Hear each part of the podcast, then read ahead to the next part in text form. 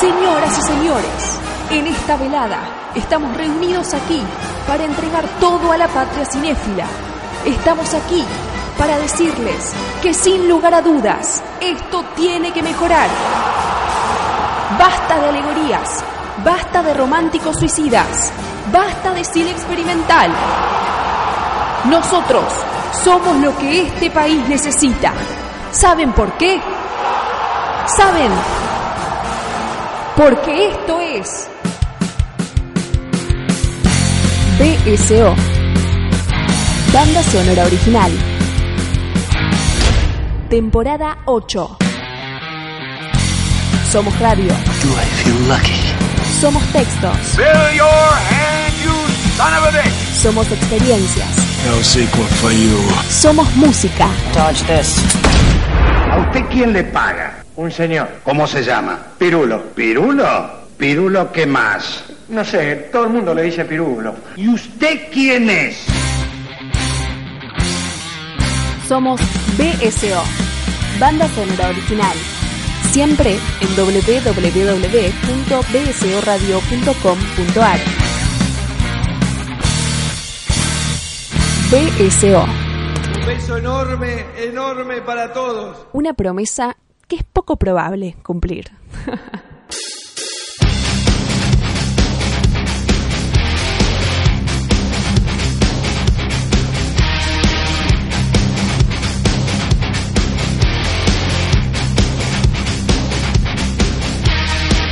¿Cómo le va, Fernández? Muy bien, Fernández, ¿cómo está? ¿Y la familia Fernández? Bien, Fernández. Somos como Fernández Fernández. Eh, sí, claro, si nos llamamos a dos Fernández. eh, Fernández de padre, Fernández de madre, somos Fernández Fernández. Así es, ¿a dónde quiere llegar, Cirul? Eh, Ah, no, soy Fernández. No Maldición. sé, este Villalba, si no, es- ¿no es Ah, Fernández? No, Fernández. Oh, Ah, pero no, ¿cómo no? ¿Usted se llama Fernández o se llama Villalba? No sé. Acá tenemos, tenemos... Tenemos público. eh, ¿Cómo se llama? Eh, ay... ¿Corista? Apu- sí, la apuntadora me dice que tenemos apuntadora. Eso, La apuntadora te dice que tenemos apuntadora. Pero es como la, la- la script girl en el cine clásico de Hollywood.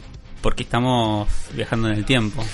Usted habló de eh, el Hollywood clásico. Claro. Y hoy es eh, momento de retornar a ese momento dorado, aunque bastante oscuro y crepuscular.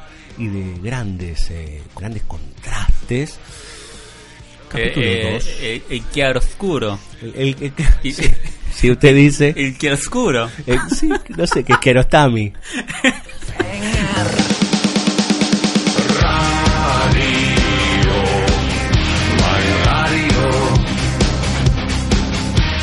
Y igual el, el que escucha todo este bloque y, y sigue escuchando el programa, le tenemos que dar un premio.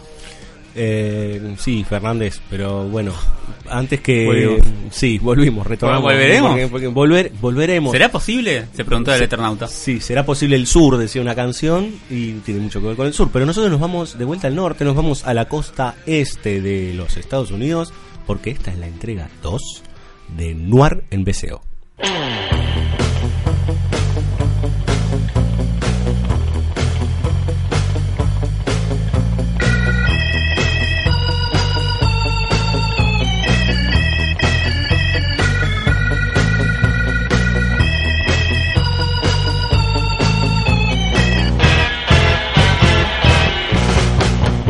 Ahora sí nos ponemos un poquito serios.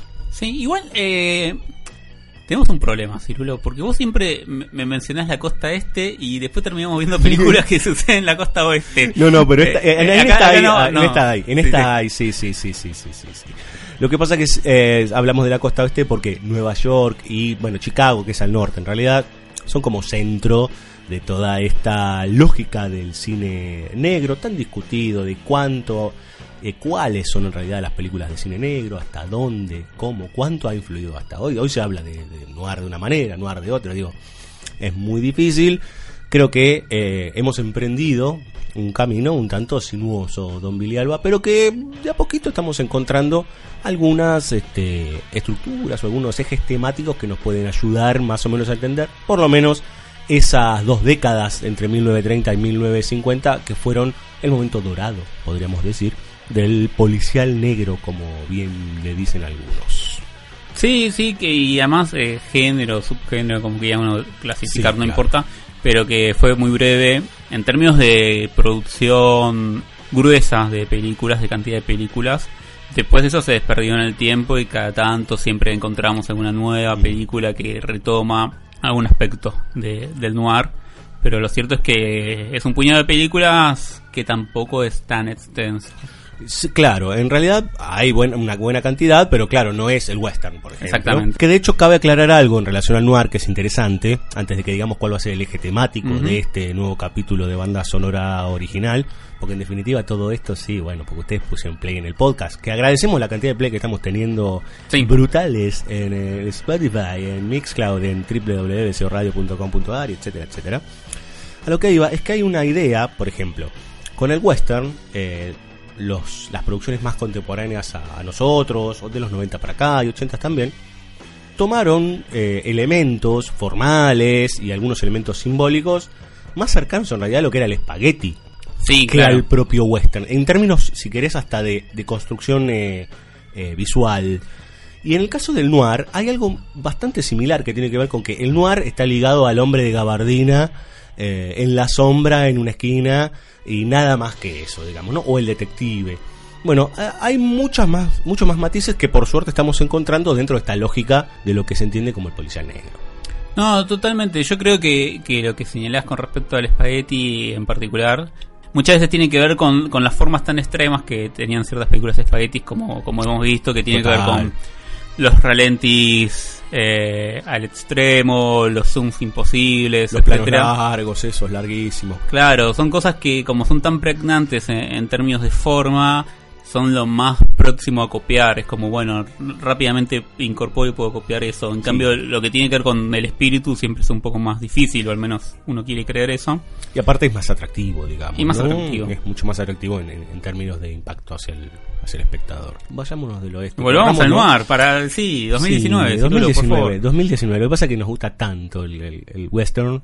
Que, Sí, claro. no que- podemos dejar de hablar de es un Pero bueno, podemos si querés te, te puedo chamullar que podemos encontrar cosas en común, la idea de una búsqueda, este la- la- la- o sea, si en el, en el otro era la fundación de una comunidad, bueno, a- acá usualmente podemos encontrar algún tipo de crimen originario que, que funda una nueva identidad o una nueva persona o que restablece determinada situación o determinados valores. Y me parece que si hay algo importante para discutir eh, en esta época, y como lo hicimos el año pasado con, un- con un capítulo, eh, básicamente tiene que ver con el, con el lugar de la mujer.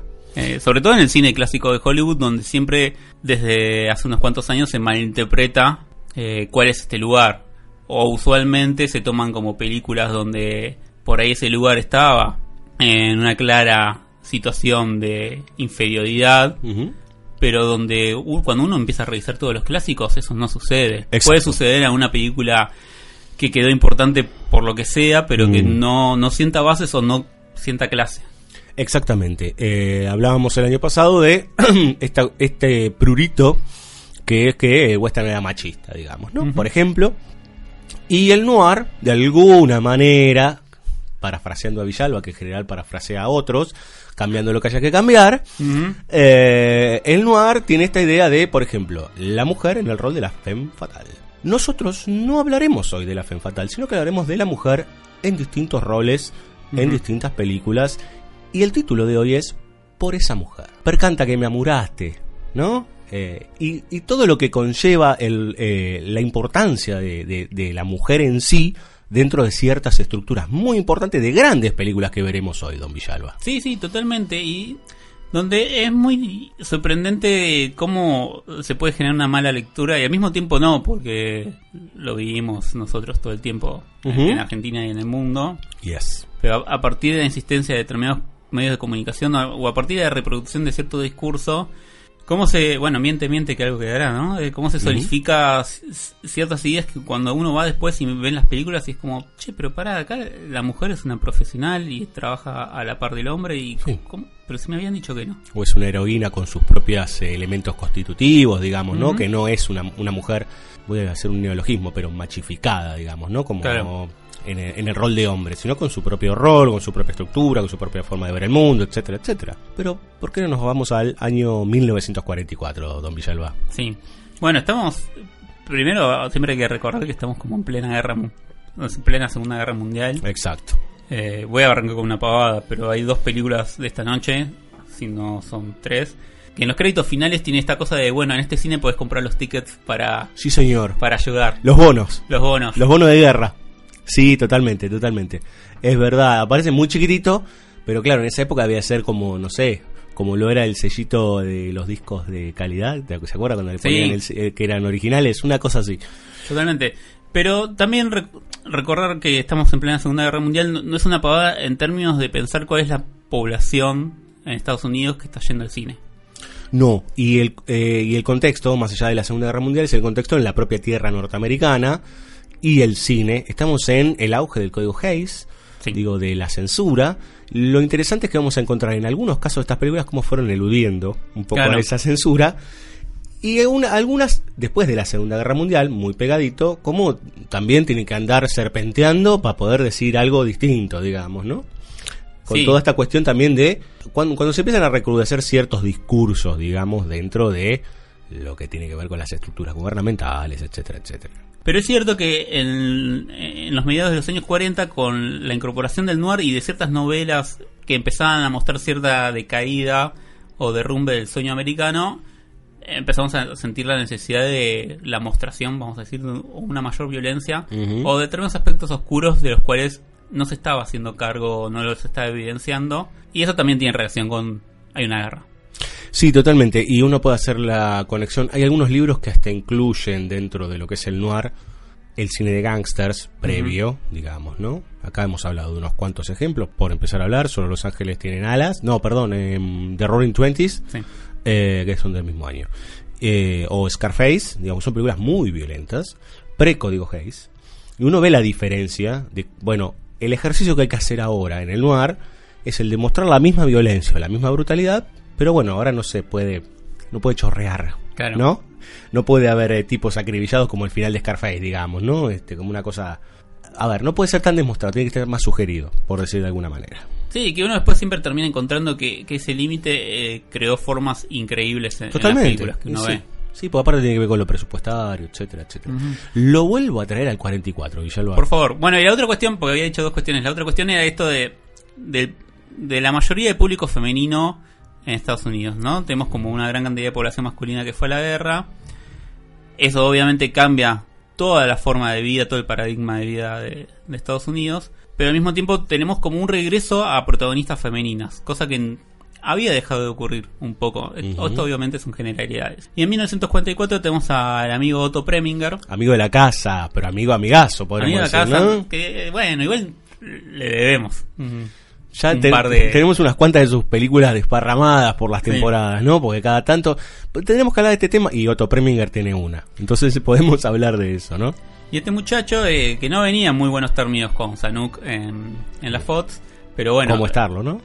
¿No? Este, bueno, siempre de nuevo la diferencia, ¿no? Como la polémica entre directores y productores. Eh, se interesa mucho por una novela de Vera Caspari que se llama Laura Exactamente. Y que cuenta, básicamente hay un, un asesinato de, de una chica que aparentemente es Laura, dentro de, de un ámbito que vamos a decir que podría ser como el ámbito sofisticado o el ámbito intelectual. Algo cercano a lo que sería el Soho. Algo cercano a eso. Algo De así. alguna manera. Un, un ambiente intelectual, ricacho, eh, snob. ¿no? Una cosa ahí de, del querer pertenecer, podríamos decir, ¿no? Esa cosa como el, el, el wannabe, ¿no? Quiero Es- ser, hay que, quiero ser eso, digamos, ¿no? Sofisticado y con plata. Exactamente, y es más, entramos a la narración de la película básicamente por uno de los habitantes de ese mundo, que es Sí. Waldo Leidecker. Waldo Leidecker, sí. Gracias, porque mi pronunciación va a ser me, salió re alemana igual a mí, el Leidecker, pero es Este, el Leidecker. Que es una suerte de crítico de arte, pero que también eh, Es escritor. ejerce el periodismo y, y la escritura, ¿no? Algo muy lógico en esa época, ¿no? Claro, co- como un Capote, pero snob. Y Me gusta decir Capote porque en la película de, con Philip Seymour Hoffman siempre uno es como Capote. Capote, es capote, Truman Capote. Capote, sí, un capo. Bien, que, que nos está contando acerca que la noche anterior encontraron asesinada a esta tal Laura. Es una narración que pareciera eh, una lectura hacia el espectador, digamos, ¿no? Sí, claro. vamos- primero vamos a tener un- una voz en off que, que tiene un determinado tono de, de narración, básicamente, como si estuviésemos entrando a una novela o a un escrito de, de Waldo. Siempre se habla de la lógica de la voz en off en el noir, no es Sí, señor. excluyente. Sí, señor. No, no es que siempre esté, pero sí, de alguna manera, tiene este elemento de incorporar eh, la forma de mirar o, o el proceso emocional que hace uno de los personajes y cómo nos organiza ese mundo o lo que no vemos de ese mundo, básicamente, ¿no? Como es el detrás de escena. Este, que, que está en la bañera, es, un chabón que tiene la máquina de escribir en la bañera. Es como un, es un, sí, es un... toda esta cosa, eh, y llega el detective McPherson. Yes, Dana Andrews, que nosotros ya nos hemos encariñado un poco con Dana Andrews, estuvo en La Noche del Demonio, por ejemplo, la película este de Turner que hablamos acá con eh, el señor Ángel Fareta. Exacto. Eh, acá la descose el amigo este Andrews, eh, lo trata un poco más. Es, es, eh, según Peña, eh, son esos este, galanes de cartón que lo ponía siempre y siempre funcionaba, digamos, ¿no? Bueno, pero ¿qué hace lo, lo que tiene que hacer, Yes, sí, totalmente. Que es el detective, el, el teniente McPherson, es el detective a cargo de, la investigación. Y a partir del, del proceso de este detective vamos a ir descubriendo los tejes y manejes de este círculo cerrado donde tenemos a Waldo, que es como una suerte de, de eje de la estética dentro de, de esa sociedad. Y que es poderoso además, ¿no? Es Eh, poderoso. Todo el tiempo es un personaje que va insistiendo con que con su palabra puede arruinar a alguien. eh, en, en distintas formas, ¿no? No solo en lo escrito, sino también porque tiene un programa de radio o algo por el estilo. Digo, es una voz muy reconocida y que, bueno, claramente, esto es algo que vamos a ver también en otra película, ¿no? Eh, las voces que son reconocidas para decir qué está bien, qué está mal, o en su defecto qué es bueno, no, qué bueno, no, qué es lindo o qué funciona dentro del, del mundillo del arte, podríamos decir. Exactamente. Sí, y hay una idea ya de, de duplicidad eh, en todo lo que vemos. Sí. Eh, sobre todo, o sea, en Laura, inicialmente podemos pensar, como, como siempre lo señala Fareta, ya lo nombraste, la, la noción de la homosexualidad de Waldo, que no está dicha, no está explicitada, pero uno la puede sentir. Ujú. Ya hay como una idea de, de- de duplicidad, ¿no? Un hombre que, que gusta de otros hombres. Pero al mismo tiempo vamos a conocer en la siguiente escena a la tía de Laura y al prometido. Shelby. Todo muy entre comillas. Shelby, Shelby Carpenter. que es Vincent Price. Vincent Price, exactamente, jovencito. Que ahí ya tenemos otra idea de duplicidad porque Vince- eh, Vincent Price o Shelby está jugando dos puntas porque Totalmente. está tanto con Laura como con la tía. Una cosa increíble. De- y de nuevo, como esa situación 1944 y después hablamos de Moralina como No, no, Es no. una no. locura. Totalmente. Este, y básicamente este es el como el círculo cerrado sobre cuál va a ir bollando la idea de culpabilidad sobre quién cometió el asesinato de Laura. ¿Quién mató a Laura Hunt, digamos, no? Claro, eh, que no es David. David Lynch en algún momento dijo, "Bueno, ¿quién mató a Laura Palmer, digamos, no? En este proceso de investigación, En Twin Peaks. Sí, Son por gemelos. las dudas. ¿no? Gemelos. dale. bueno, sí, también. Por eso, Este, a veces Lynch hace cosas. Bien. Este, a veces sí. bastante, provoco, pero no más. importa. Sí, sí, sí, sí, sí, sí, usted dele nomás. En el proceso de investigación, vamos- obviamente vamos a ir viendo las, las miserias de cada uno de ellos. Totalmente. todas las cortadas que tiene Vincent Price se van cayendo y obviamente eso lo genera como el mayor sospechoso. Sí, totalmente. Por ser eh, el novio que al final no se iba a casar, según Waldo. Pero en este proceso también vamos sintiendo que, que McPherson se va interesando por el personaje de Laura. Exacto. Y, y eso, sobre todo en la puesta, eh, está más en la omnipresencia de- del cuadro, para mí, del Bien. retrato Que de eso, Laura. eso es fundamental. Que me parece que tiene que ver con lo que vos estás diciendo de la duplicidad, con lo doble, pero fundamentalmente con la idea de representación. Sí, La película empieza y todos los títulos iniciales eh, se imprimen sobre un cuadro de Laura.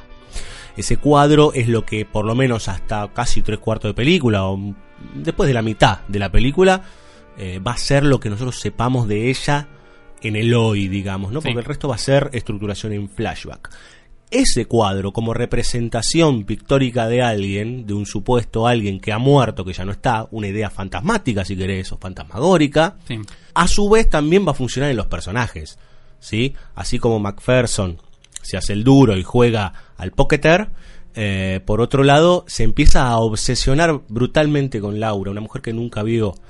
Lo mismo pasa con Waldo, lo mismo pasa con Shelby, digamos, ¿no? Es como toda esta idea y toda esta ramificación de personajes que tienen dos aspectos. Sí, totalmente. Y el conflicto de esos dos aspectos, obviamente, ¿no? Sí, y obviamente ya también está la, la noción de, bueno, me están contando una historia y yo estoy participando efectivamente de esa historia, más allá de que sea verdad o no, las mentiras Sí. verdaderas Sí. del cine. Sí, claro. Y agrego que hay muchísimos momentos donde de la pu- desde la puesta de escena eh, el cuadro de Laura queda atrás de la cabeza de los personajes. Todo el tiempo. Y es como ese globito de historieta del pensamiento, ¿no? Como formalmente, como todo el tiempo está ahí bollando en la parte de atrás, aunque no la tengan, más allá de no la tengan presente en términos conscientes, está, digo, está ahí formalmente Sí. y concretamente en, en los personajes. Pero todo este relato, toda esta creación se va a caer en un momento, o al menos va Totalmente. a generar un quiebre. Otra vez volvemos a la idea de representación, digamos, ¿no? Porque como vos dijiste, en la mitad de la película aparece Laura. Sí, en tu cara, Shyamalan, digamos, ¿no? Eh, claro, porque como que los finales sorpresa los inventó Shyamalan, digamos, ¿no? No, no, o- claro, y, y bueno, y, y Psicosis no, no nació de cero. No, claro, claro, exactamente, digamos, ¿no? Hay un momento que, claro, se hace muy fuerte. La película se parte en dos, Sí. ¿no? O por lo menos en, en, bueno, un 60-40, digamos. Hay un momento que en una noche de tormenta, cuando ya no... A ver, hay una escena clave, que es cuando nos empezamos a dar cuenta que MacPherson se empieza a, a, a meter de tal manera en el caso, empieza como a obsesionarse, ¿no? Una especie de, como una especie de Rebeca, ¿no? Con ese personaje. Y en, en la apuesta es clarísimo eh, Preminger, ¿no? Plano de referencia con el cuadro y él tirado bebiendo, se acerca, vuelve a abrirse, cuando vuelve a abrirse, entra Laura. Y vos decís, ¿es un sueño esto o no? Es como eh, lo que me costó el amor de Laura que todos dicen. Laura. Claro, Laura. Es claro. Laura. Sí, es Laura. Vio, vio cómo hacen los, los, este, los animes japoneses, Sí. ¿no? Entonces están un minuto y medio diciendo el nombre de un tipo, ¿no? Sí, Entonces, sí. Shiryu, Shiryu, Shiryu, ¿no? Como pasan un eco. Bueno, aparece Laura. Eh, y es interesante que ahí suceda justamente esa duda para el espectador. Esto no será un sueño de este chabón que estuvo bebiendo todo este tiempo, bueno, ahí está otra vez el, el fantasma, digamos, ¿no? Como, bueno, que eh, eso no es, digamos. Hoy, hoy también vamos a hablar bastante de fantasmas. Sí. Este, son películas enormes las que, las que vamos a tratar hoy. Eh, y, a- y en esta idea de lo- del fantasma es cuando de repente se hace corpóreo, Totalmente. ¿no? O sea que en realidad ese fantasma que en realidad existe, esté vivo o no, Laura. Que es esta idea de la carga emocional, es el cuadro sobre la cabeza de todos los personajes, se hace física. Se hace física de endeveras, como dirían en el, en el Chavo del 8, ¿no? Sí, y bueno, hago una aclaración al pie de que como se juega con tantos tiempos en general en estas películas, digo, tenemos siempre Sí. como omnipresente algún pasado o, o tiempos en paralelo, siempre se hace como muy difícil ir reelaborando eh, el Claro, argumento. otro, otro recurso importante en el noir, ¿no? El flashback, por ejemplo. Claro, que en este caso lo tenemos cuando Waldo le cuenta, es, desde su perspectiva, cómo hizo la creación de Laura.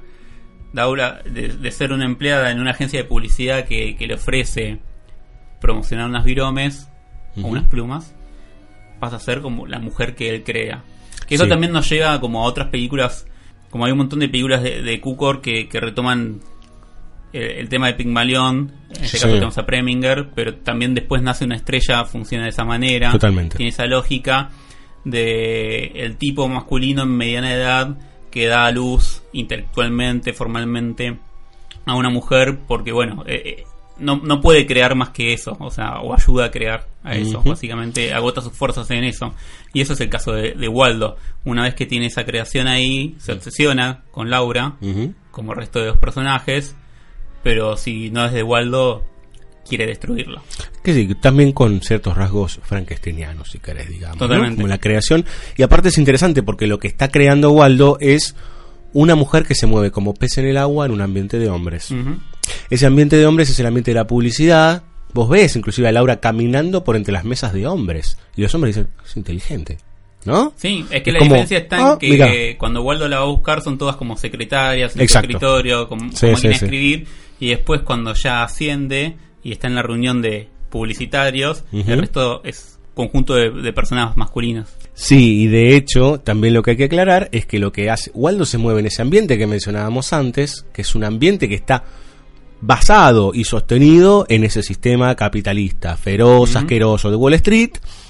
Y ella se abre camino en ese espacio. Entonces lo que él crea también es una mujer con poder en un ambiente que, para, justamente para la coyuntura en que vivimos hoy, en donde el machismo es imponente, digamos, ¿no? Sí. Entonces también hay una idea ahí de qué es lo que he creado y me lo quiero apropiar, ¿no? Es porque esto se libera solo, se abre solo, se abre camino, Frankenstein, digamos, ¿no? Totalmente. Entonces, en esta idea de abrirse yo lo quiero poseer.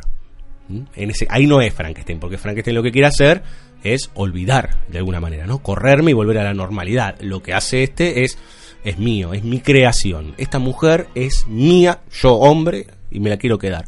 Algo que también pasa en, algún- en unos cuantos melodramas y que se fusiona bastante, aunque también yo voy ahora a parafrasear a Fareta, el melodrama está en todos lados, digamos, de alguna manera. Sí, sí, totalmente. Y además, lo interesante es que a partir de, de esta mujer que es Laura, em, podemos tener tres perspectivas de hombre, o al menos se nos presentan tres, en los casos de Waldo, McPherson Sí. y Shelby. Exactamente. Esta idea de locos por Laura podría ser. Exactamente, ¿no? pero cada uno tiene un, interés muy distinto. Digo, Sí. básicamente a McPherson lo que le importa es la inocencia de Laura. Sí. Una vez que aparece Laura, se descubre, para que el que no la vio, se descubre que en realidad el cuerpo que se encontró es de otra chica, otra chica que tenía interés con Shelby. Eso obviamente duplica la sospecha sobre Shelby O, sobre Laura. Laura. Este, finalmente vamos a descubrir que el asesino, perdonen el spoiler de una película que tiene 70 años, este, es Waldo.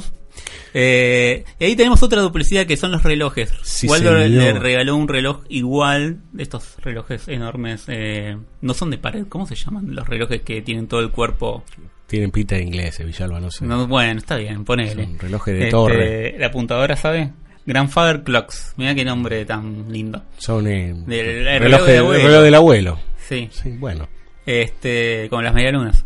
Claro, sí, se fundieron. Bueno, que son iguales, son Idénticos. idénticos. Son Twin Towers, Villalba. y como son idénticos, O casualité. sí, también, ¿No? 9-11. Eh, como son idénticos, ambos tienen un compartimento secreto debajo. Sí, señor. y en uno de ellos está la escopeta. Con que han matado a esa mujer, Sí, ¿no? Eh, aquella que tenía ciertos rasgos similares a Laura. exactamente, otra duplicidad. Que era una modelo de. O sea, era una representación, porque nosotros nunca la vimos en persona, sino que la vimos en fotos o dibujos de Mm. anuncios publicitarios. Eh, pero esta idea de los dos relojes como el eje del crimen Sí, es hermoso, digamos. Tal vez ahí hay una. para ser malo, digamos, ¿no? Con una película tan hermosa. Hay un fallito ahí de verosímil en la última parte, digamos, en donde uno dice, a ver, se ha enamorado el, el- el señor MacPherson este, de esta Laura, que al principio, para- al principio no, en un momento que dudábamos si no podía haber sido ella.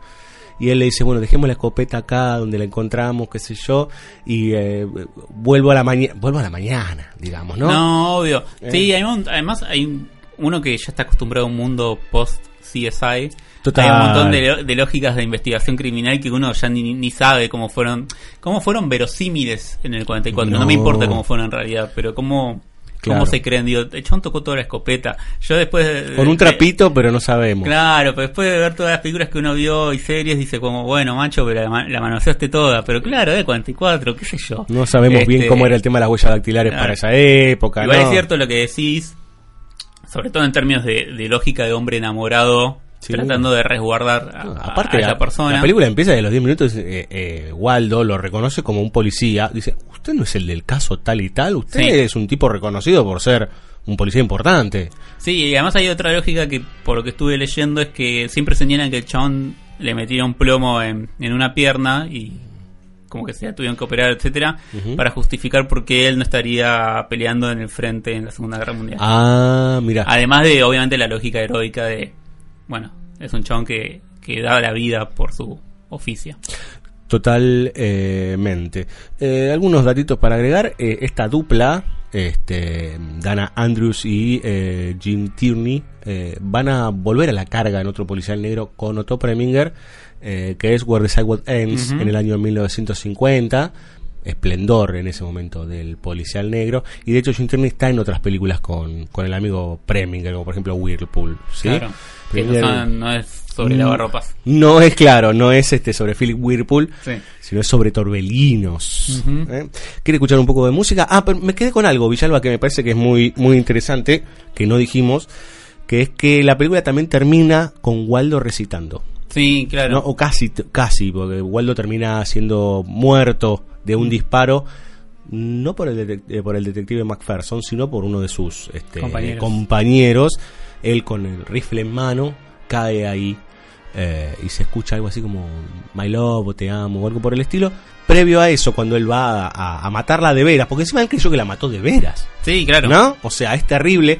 Previo a eso hay una escena en que se le baja la presión porque la ve, dice, está viendo el fantasma, digamos, ¿no? ¿Cómo, qué, ¿Qué pasó? Bueno, decide volver, que ahí está el tema del verosímil que decimos nosotros, con el mismo rifle a matarla y se empieza a escuchar el final del recitado. Y eh, yo hurgando entre las telas encontré que lo que él, él- él dice, lo dice ahí mismo, eh, recita unos versos de Dawson, ¿no? De. Ernest Dawson, que es Días de Vinos y Rosas. Sí. Justamente este, que tiene que ver con esta cuestión de lo idílico, de lo romántico que él construyó en su cabeza, digamos, ¿no? Eh, en esta idea que termina siendo de posesión. Sí, totalmente, y que además es, es de puro idealismo, es esta cosa que, bueno, no lo puede bajar a tierra, no lo puede concretar, no lo puede concretar físicamente, sexualmente. Exacto. Se queda en algo estéril que ronda siempre por lo mismo y que tiene como una idea de también de, de encapsular el tiempo y en ese sentido no es menor la, el uso del reloj, ¿no? Totalmente. Hay un plano de la casi final. No, el plano final es un reloj roto. ¿no? Que es donde terminó el último disparo de Waldo.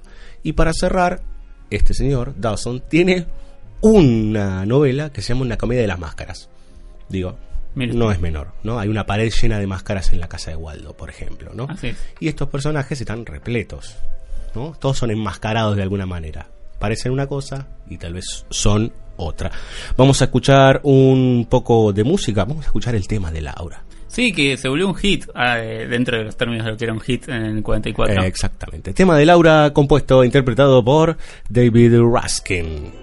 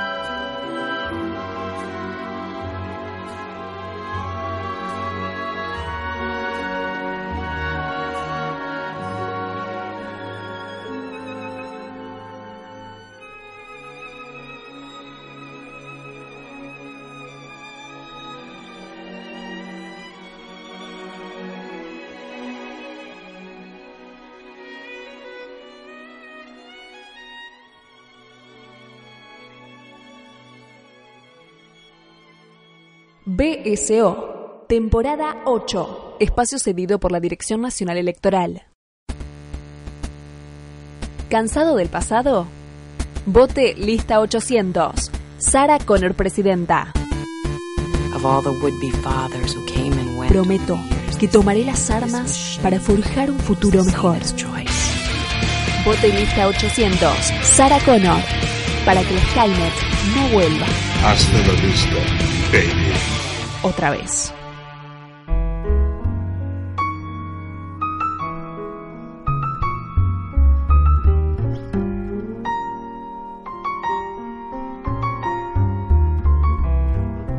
Ahora entramos en un momento triste, triste, tristísimo, Villalba, desgarrador, y, pero en serio desgarrador. Probablemente la película más triste de la noche. Ahora, en el momento más triste de la jornada.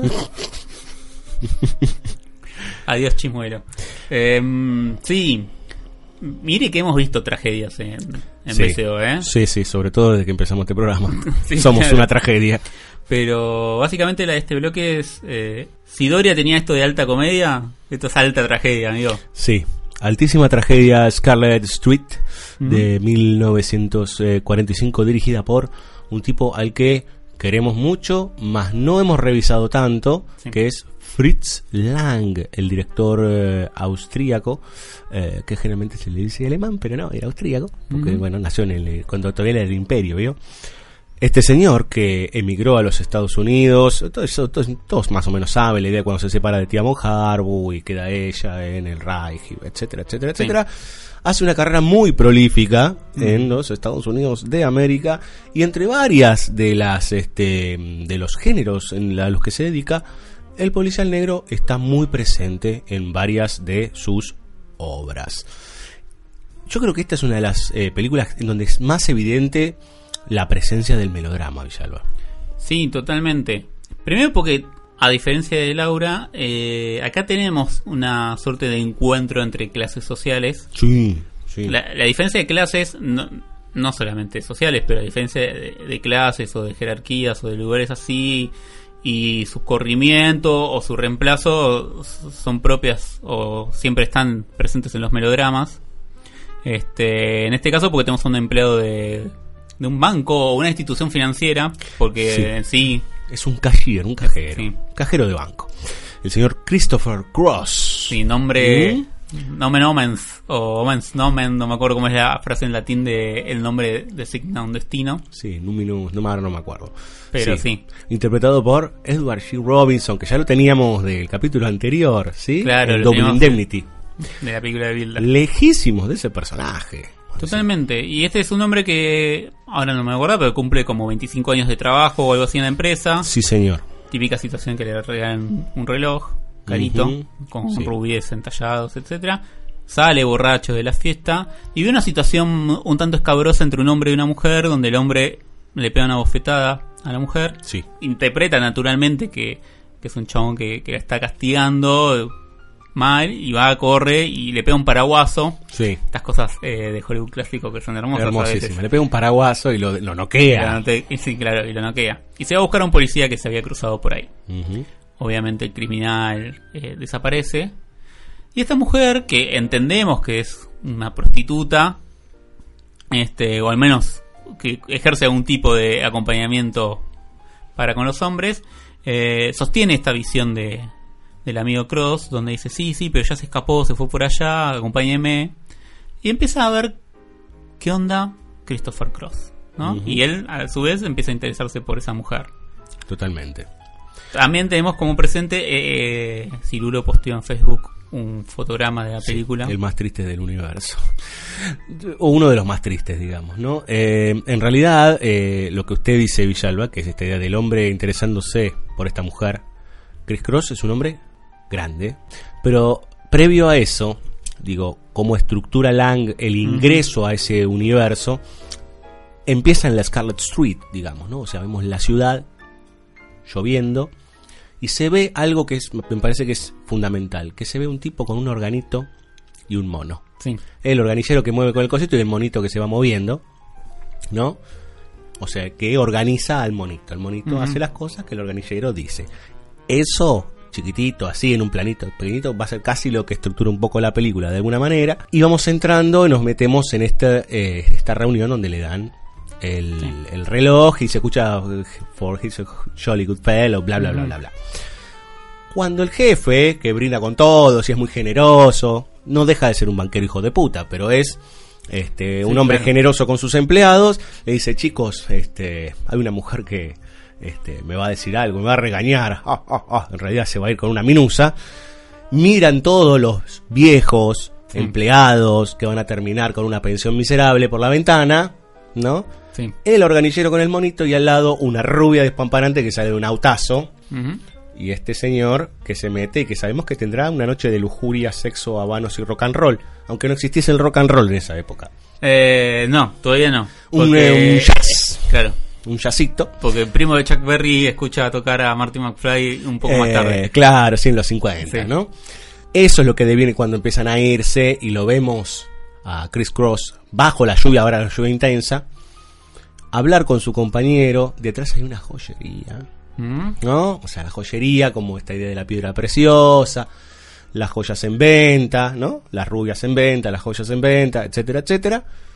Y él dice, qué, un- qué loco, qué bueno tener una mujer que, que te quiera así. Yo creo que ni desde joven Sí. alguien se interesó en mí de esa manera. Lo cual ya te da un panorama terrible, de un- o sea, de una oscuridad absoluta. Es un- ya con eso solo sabes que es un pobre tipo. Sí. Después va a venir lo que usted eh, bien dice, Villalba, y uno ya se da cuenta que esto va a ir de mal en peor. Sí, sí, totalmente. Sobre todo a partir de, de la forma que tiene Kitty March de moverse en el mundo. Donde vamos a ver que está caracterizada como de, de clase baja en, en su forma de, de actuar, un poco, eh, un poco torpe eh, en su manera de aparentar. Donde todo el tiempo vemos que está interesada por si trabaja de algo importante, si gana mucho dinero. En ese sentido es parecida a Shelby Carpenter, digamos, ¿no? Un personaje que quiere aparentar algo, pero en su torpeza o en su ausencia de educación, por decir de alguna manera, Demuestra, se le evidencia, se le muestra de La quién hilacha. es. Exacto. Sí, claro. Y a partir de una confusión, como la confusión que, que tuvo Chris Cross, ya vamos a explicar por qué al ver esa escena, eh, entiende que es un pintor importante. Exacto. Porque él pinta todos los domingos por hobby. Claro, él pinta por hobby, en su casa, con su señora que no lo ama. La señora se quedó esperando. Eh, bueno, no se quedó esperando. Su esposo falleció. Todo muy entre comillas. Si hay, Exacto. si hay un Ah. problema con el noir, Sí, es que todo es, Es como que- podría haber eh, es Sí. el potencial de Majul, digamos, ¿no? Sí, sí, sí. Es como habría, sería y estaría. Es digamos, terrible ¿no? porque to- a cada frase que digo me doy cuenta de, ah, no, pero bueno, si digo de una manera, estoy contando cómo se resuelve la película. Exacto, exactamente. Lo Pero, cierto es que, bueno, ellos van a tomar algo a un bar que está en un sótano, o está debajo de la tierra, digamos, ¿no? Eh, y ahí él empieza, claro, a aparentar. ¿no? Ahí empieza otra vez la lógica de la representación, como decíamos en el, en el bloque anterior, en donde él, para mostrarse atractivo hacia una mujer, no tiene demasiadas fichas para mostrarse, porque es una mujer hermosísima encima, eh, Kitty March, Sí. Kitty Marzo, ¿no? Este, marzo es primavera para los norteamericanos, creo. Eh, fin de marzo. Bueno, ahí estarán todas las interpretaciones simbólicas que podemos hablar de eso. Aparte que Kitty puede ser gatito. Eh, sí, sí, kitty kitty. Kitty Kitty.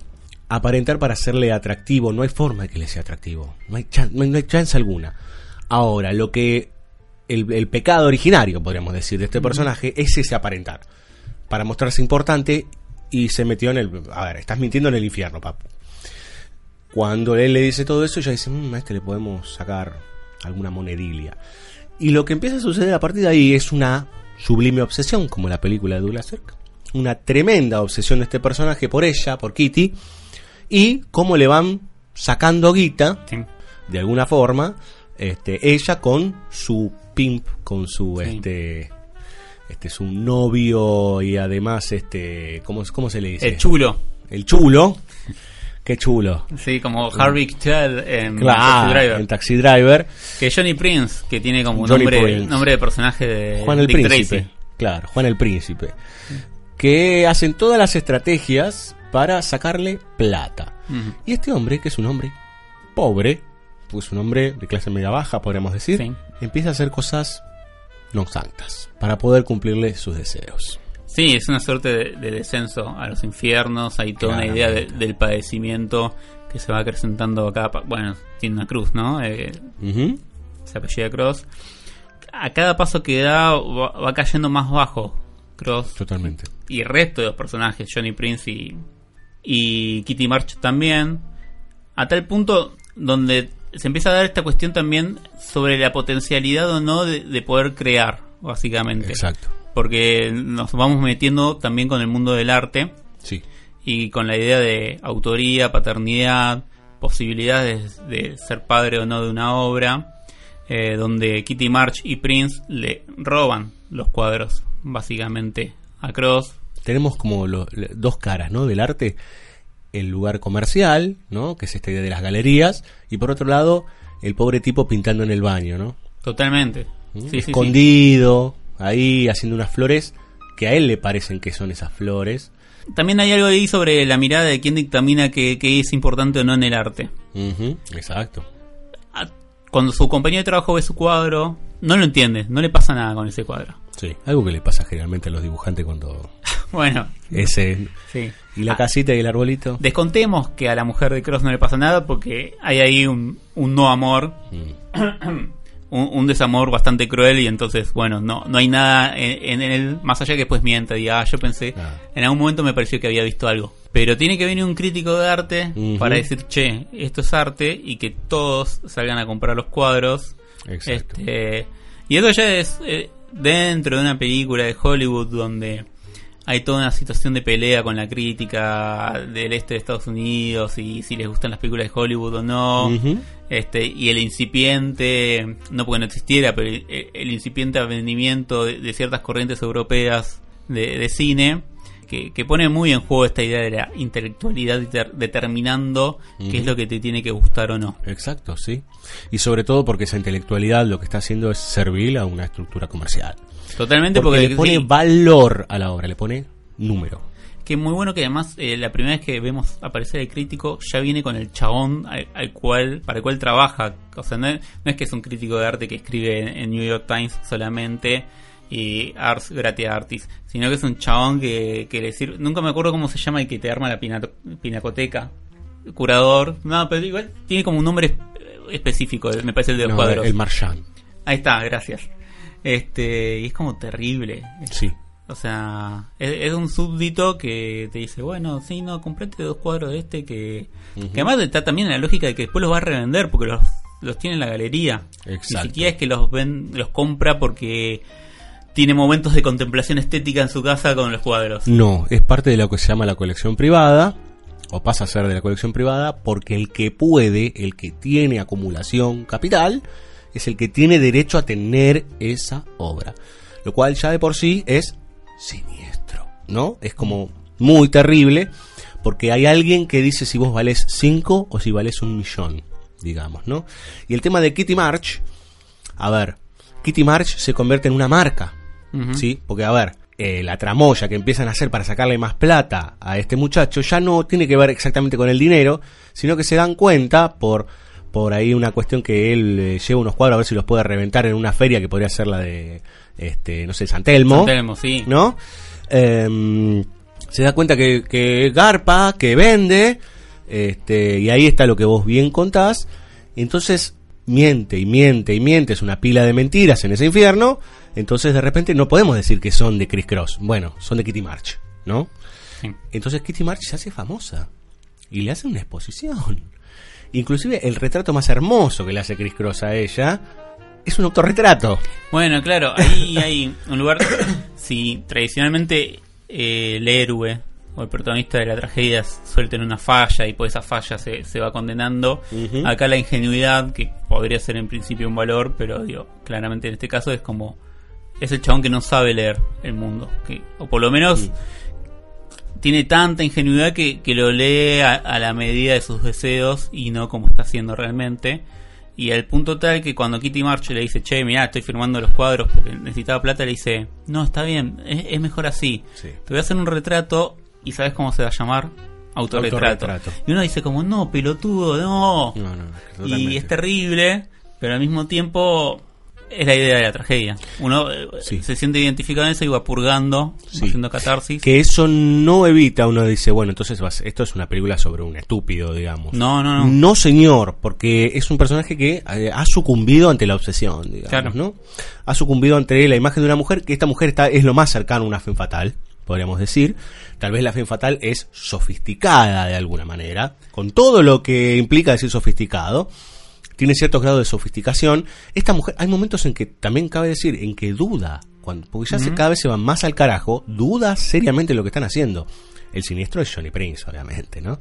El, el que maneja un poco la- los hilos de todo este asunto. Y este padecimiento de Cross por, por este amor imposible, pues este también de, de nuevo se pone, en- con la diferencia de edad, se pone en juego el tema del tiempo, como en Laura, de alguna manera, cambiando lo que haya que cambiar. Este, Relojes no hay. Hay un reloj. no, sí, bueno, pero Bueno, no, no hay relojes. no se pone en juego de esa manera, pero sí entendés que esta diferencia de edad y esta cosa de que nadie me amó de esa manera, nunca estuve con una chica como esa, lo que sea, y estoy acá pintando en el baño, pero me sacan cagando, porque, tipo, viene ella a cagar. Este, Acá no se puede tener privacidad. Claro. ¿Qué está pasando acá? to- todo eso es un caldo de cultivo que, que lleva al desenlace más trágico posible. Al, al desenlace más oscuro y brutal. Y yo creo que en realidad la película, que parece un melodrama hecho y derecho, se va oscureciendo de tal manera que uno se da cuenta que en realidad lo que se va tejiendo es la creación de un monstruo. Sí. Y ese monstruo, perdonen que recaigamos de vuelta en lo mismo, pero el creador de todo ese monstruo, por usar un término sesentero, es el, el- sistema, ¿no? Es como que lo, ter- que lo que termina en esa obsesión de un hombre que nunca pudo ser artista y cuando pudo serlo, vino una y le afanó la plata y entonces se afanó la plata del banco para poder quedar con ella, pero nunca fue lindo, nunca fue joven, nunca esto, lo otro. Digo, todo aquello que la estructura social norteamericana promedio del este propone a este tipo que lo dejó ahí varado, si querés, en el tiempo, ¿no? Como flotando, lo convierte finalmente en qué? En un asesino brutal. Claro, porque hay- una idea implícita ahí que es la idea de la normalidad, ¿no? Donde uno o se adecua a lo que la mayoría dicta como normalidad Exacto. o estás en el margen. Y si estás en el margen, o tenés que decir que te chupa un huevo y sobrevivir, Ujú. o te Vuelves rayás. loco. Exacto. Este, y ese es el caso de Cross, donde la termina asesinando. Una escena, o sea, no solamente es brutal el asesinato en términos de cómo llegamos emocionalmente ahí, sino en términos de puesta. O sea, Exactamente. Ahí es donde se pone claramente eh, en un lugar de altísimo contraste la película. La mata con un picahielo. Sí. ¿no? Pero también hay algo perverso en eso, porque el personaje va más allá, no es que es el monstruo desatado que no entiende nada. ¿no? Es el monstruo que acaba de ver la matriz, si querés, enloquecido, y se vuelve macabro. Sí. Y en ese volverse macabro no solo es matar a Kitty March, no solo es matar a la primavera, podríamos decir de alguna manera, sino que después viene el invierno, justamente. Eh, termina la película en invierno, sino que en realidad es salir indemne. Sí, claro. Y, y que diseña una puesta en escena, como se la diseñaron a él. Exactamente, una representación como los cuadros o como las vidrieras de toda esta película, digamos, ¿no? Las marquesinas. ¿eh? Sí. Un- vamos a ver una película al final con una marquesina gigante. Eh, y en esa representación, Prince es culpable. Este tipo que claramente, digo, pensémoslo como espectadores, a Johnny Prince lo odiamos toda la película. Sí. Es un reverendo hijo de puta. Lo ves y decís, es un hijo de puta, no mató a nadie, digamos, ¿no? Eh, bueno, el castigo que tiene es un castigo, digamos, de, desbordado, ¿no? Sí, Porque él no sí. hizo nada, toda esa representación lo termina derivando en donde? En la silla eléctrica. Con un plano que para mí es de esas cosas sublimes que tiene el cine, que es yo no hice nada, yo no hice nada, ¿no? Vemos en profundidad de campo la puerta de hierro que se cierra y sabemos que lo van a hacer, pero carbón. Sí, además a, a mí hay algo que me- es una boludez, pero es re terrible que le hicieron la peladita Sí, que necesita tener para poder poner sí. el conductor. con la esponja. Y es como. Bueno, se preocuparon por eso. Puede Muy parecer una pelotudez, ¿no? Pero es como. Cuando ves eso es como. Muy, muy, muy Terrible. tremendo. Pero la película no termina ahí, No. sino que hay un, un diálogo en el tren, porque a todo esto, claro, imagínate, aparecen los este, los periodistas, la policía, bueno, revuelo. Bueno, tenemos un juicio donde son llamados a testigos todos los personajes que vimos en la película. Él inclusive, o sea, Chris Cross inclusive. Y, y y además son, son terribles las declaraciones de cada uno de esos personajes. Porque la esposa diciendo como, no, este boludo que va a pintar, este todo ayudándolo encima, Sí, obviamente. sí, sí. Eh, no porque quiera ayudarlo, sino... Eh, Cross encuentra la manera de que toda la mierda que le tiraron le, le sirva para zafar. Es que en definitiva termina aprovechando que todos entienden que él es un pobre boludo. Sí. Y en el sentido común, el pobre boludo nunca va a poder hacer nada, no puede, es imposible que este tipo haga algo, digamos, ¿no? Con lo cual sería cierta idea de banalización del mal, o en su defecto banalización del bien. Digo, porque al primero que se le va, al primero que se le aplica, es a Johnny Prince, que es malo per se, porque la sociedad dice que es malo per se. Pero está el final, que uno dice, bueno, porque ya está a esta, esta altura, uno como espectador viendo a Johnny Prince como un hijo de puta que termina así y uno siente una culpa terrible, esa culpa también está en Chris Cross. Y es clave cuando está la conversación en, eh, en el tren, en donde dice, bueno, la condena social no alcanza o la condena de la justicia no alcanza. El problema es uno. ¿no? La culpa, ¿no? Algo muy tremendo que esto es básicamente crimen y castigo, ¿no? Sí. ¿eh? Es Raskolnikov que se quiere pegar un, rajar un tiro porque no aguanta haber matado a la vieja esa porque él se estaba muriendo de hambre. Es un poco eso, digamos. eh, y eh, lo que viene después es Edward G. Robinson entrando en la más absoluta miseria, Sí. en la más absoluta oscuridad, con un intento de como el tango, ni el tiro del final. Es- eh, cuando estaba viendo la película pensé en eso, pensé que ibas a decir eso. Y vio, yo Te me conozco. repito, me repito, pero ni Ah. el tiro del final le va a salir. El tipo intenta colgarse y lo salvan y se convierte en un paria. En Sí. un lumpen, en al margen del margen del margen. Johnny. Empieza a escuchar las voces de... Primero de una conversación que escuchó Perdón. realmente. Lazy Daisy. Este, primero una conversación que escuchó realmente entre los amantes, entre Johnny Prince y, y Ca- y Kitty March, pero después empieza a generar diálogos que no escuchó nunca, pero se van generando en su cabeza la representación justamente de, de ese amorío que él no supo ver. Exacto.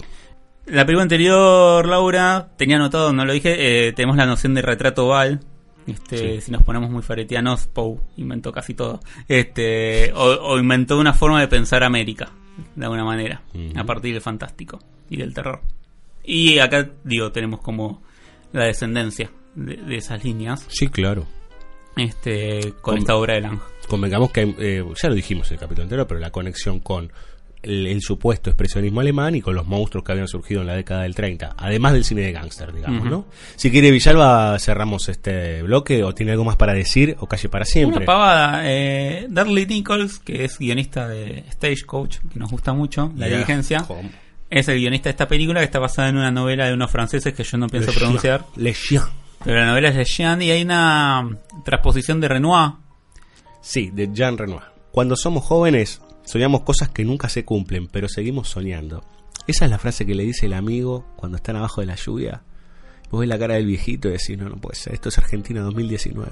No, sí, es sí, como claro. muy brutal. Sí. Muy, muy brutal. Vamos a escuchar a continuación The Charleston Chasers. Vamos a escuchar una versión, ¿sí? Que es de Charleston Chasers, My Melancholy Babe.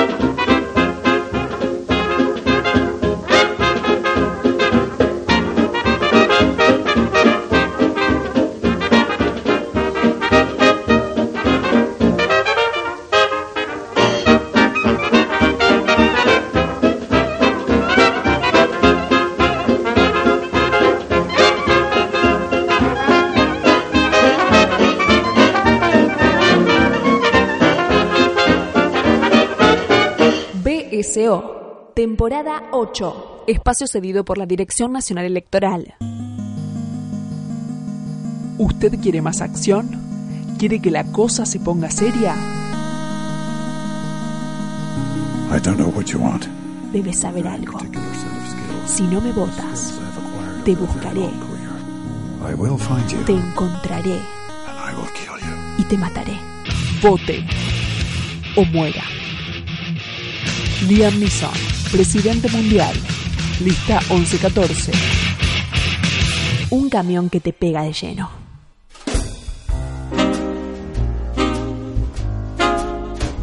Villalba, lo invito a retornar a 1944.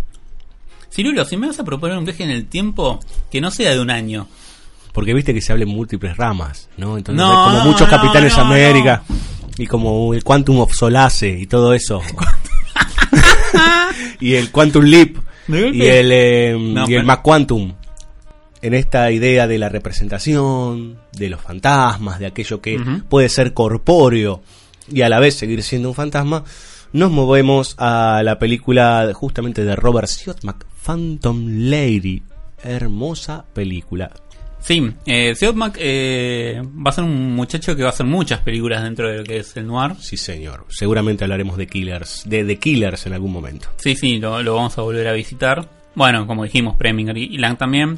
Otra particularidad es que esta noche estamos viendo cuatro películas que están basadas en novelas. Sí, esta está basado en la novela de Cornwell Woodridge. Claro, que es el seudónimo de William Irish. Exactamente. Este, y ese Eh, muchacho que escribió el cuento sobre el que se basa Rear Window. Exactamente, la bicicleta, ventana de Scrape.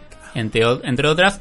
Y que además, la película es un proyecto de Joan Harrison. Joan Harrison era la secretaria y devenida en guionista de Hitchcock. Que en un momento se, se separa de, de Alfred, deja de trabajar con él y tiene un puesto muy importante dentro de la producción, ahora no me acuerdo qué estudio, pero que genera esta película y que es la guionista de, de esta película. De nuevo, pensando que el capítulo es básicamente sobre mujeres, también la idea de, de que si bien no hay una directora en el cine clásico de Hollywood salvo Ida Lupino, Sí.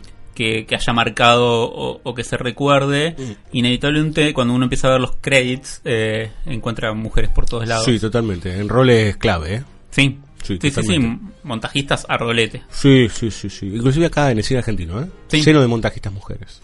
Y entonces, sí, está bien, obviamente, la representatividad en, en la lógica de, de director, no, no la tenemos, es cierto, y habría que ver por qué, no, no tengo las condiciones para especificarlo.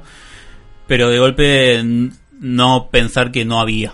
Así como en la anterior teníamos a, a un hombre que no estaba solo, pero que se sentía solo dentro de, de su compañía o dentro de la, de la sociedad en la que vivía. Sí. Acá tenemos a un protagonista que es eh, Scott Henderson, Sí. Que es un ingeniero que tiene... Eh, sí, un ingeniero con bigote. Es un ingeniero Sí. con bigotes, bueno, sí. No, no solamente viajó a 1944, sino que viajó los últimos 12 años Sí. en la ciudad y nación. Sí, sí, Este, sí. Bien, ter- terrible. bien. Que, bueno, este muchacho está casado, pero está en un proceso de, de discusiones, en un malestar de pareja, a tal punto que, que su mujer no quiere ir a... Es la noche de aniversario. Claro, es la noche de aniversario. No quiere salir su mujer, se le cae de risa en la cara. Todo esto no lo vamos a reconstruir después. Y este muchacho termina con las dos entradas que había comprado para la función del teatro de revistas. Sí. A una de Carmen Marbieri. Una de Tristán, y, sí. y termina previo a la función en un bar, en estos bares de solitarios como los de Billy Joel en Piano Sí, Man. exactamente. Este, donde se encuentra con una señora, una señorita muy agradable con un sombrero muy particular. Sombrero de plumas. Un sombrero de plumas y donde le invita un trago y empieza a conversar y finalmente termina encontrando una compañera para la función. Donde se dispone una regla que es como, bueno, no, nada de nombres. Seamos compañeros por esta noche y nada más. Asisten a la función. En la función, eh, un baterista la mira con, con deseo. Sí. Pero también porque entiende que ese sombrero muy particular tiene una función dentro de la función del teatro de revistas, valga la redundancia. Porque una cantante tiene el mismo sombrero. Todas estas particularidades, todos estos señalamientos son para pensar que hay mucha gente que está registrando a esta pareja de extraños, pero que a partir del asesinato de la esposa de Henderson, toda esta gente se va a hacer la boluda. Exactamente. Y ahí es cuando nos damos cuenta que esta mujer puede ser un fantasma. No será un fantasma. ¿Qué será? Digamos, ¿qué será? Será. No, porque esta mujer desaparece del mapa. Y todos aquellos, como bien vos decís, que, eh, que, que lo vieron, eh, en la investigación policial, por medio del, del detective Burgess, este, que es un personaje muy lindo también, claro, este, todos dicen, no, ¿qué? Vos estabas solo, vos estabas solo, ¿no? Desde el bartender hasta eh, la misma mujer esta del teatro de revistas. Claro, el baterista, el taxista, Todos, todos. todos, todos, todos, todos. Y ahí es cuando asistimos a un juicio, en el medio de todo esto aparece la mujer, vamos a ponerlo en estos términos pro, la mujer empoderada, ¿no? Aparece Kansas, ¿sí? Carol Kansas, Kansas es el sobrenombre, Sí. que es la secretaria de Henderson en este estudio de ingeniería civil, eh, que bueno se entera por el diario que de repente su este jefe es este acusado de asesinato y asistimos al juicio. Lo hermoso del juicio es que lo vemos desde el lado de los espectadores. Nunca vemos ni a los enjuiciados, ni a los jueces, ni a los testigos, no vemos nada. Es todo voces, todo puesta desde el que mira hacia aquello que está siendo enjuiciado.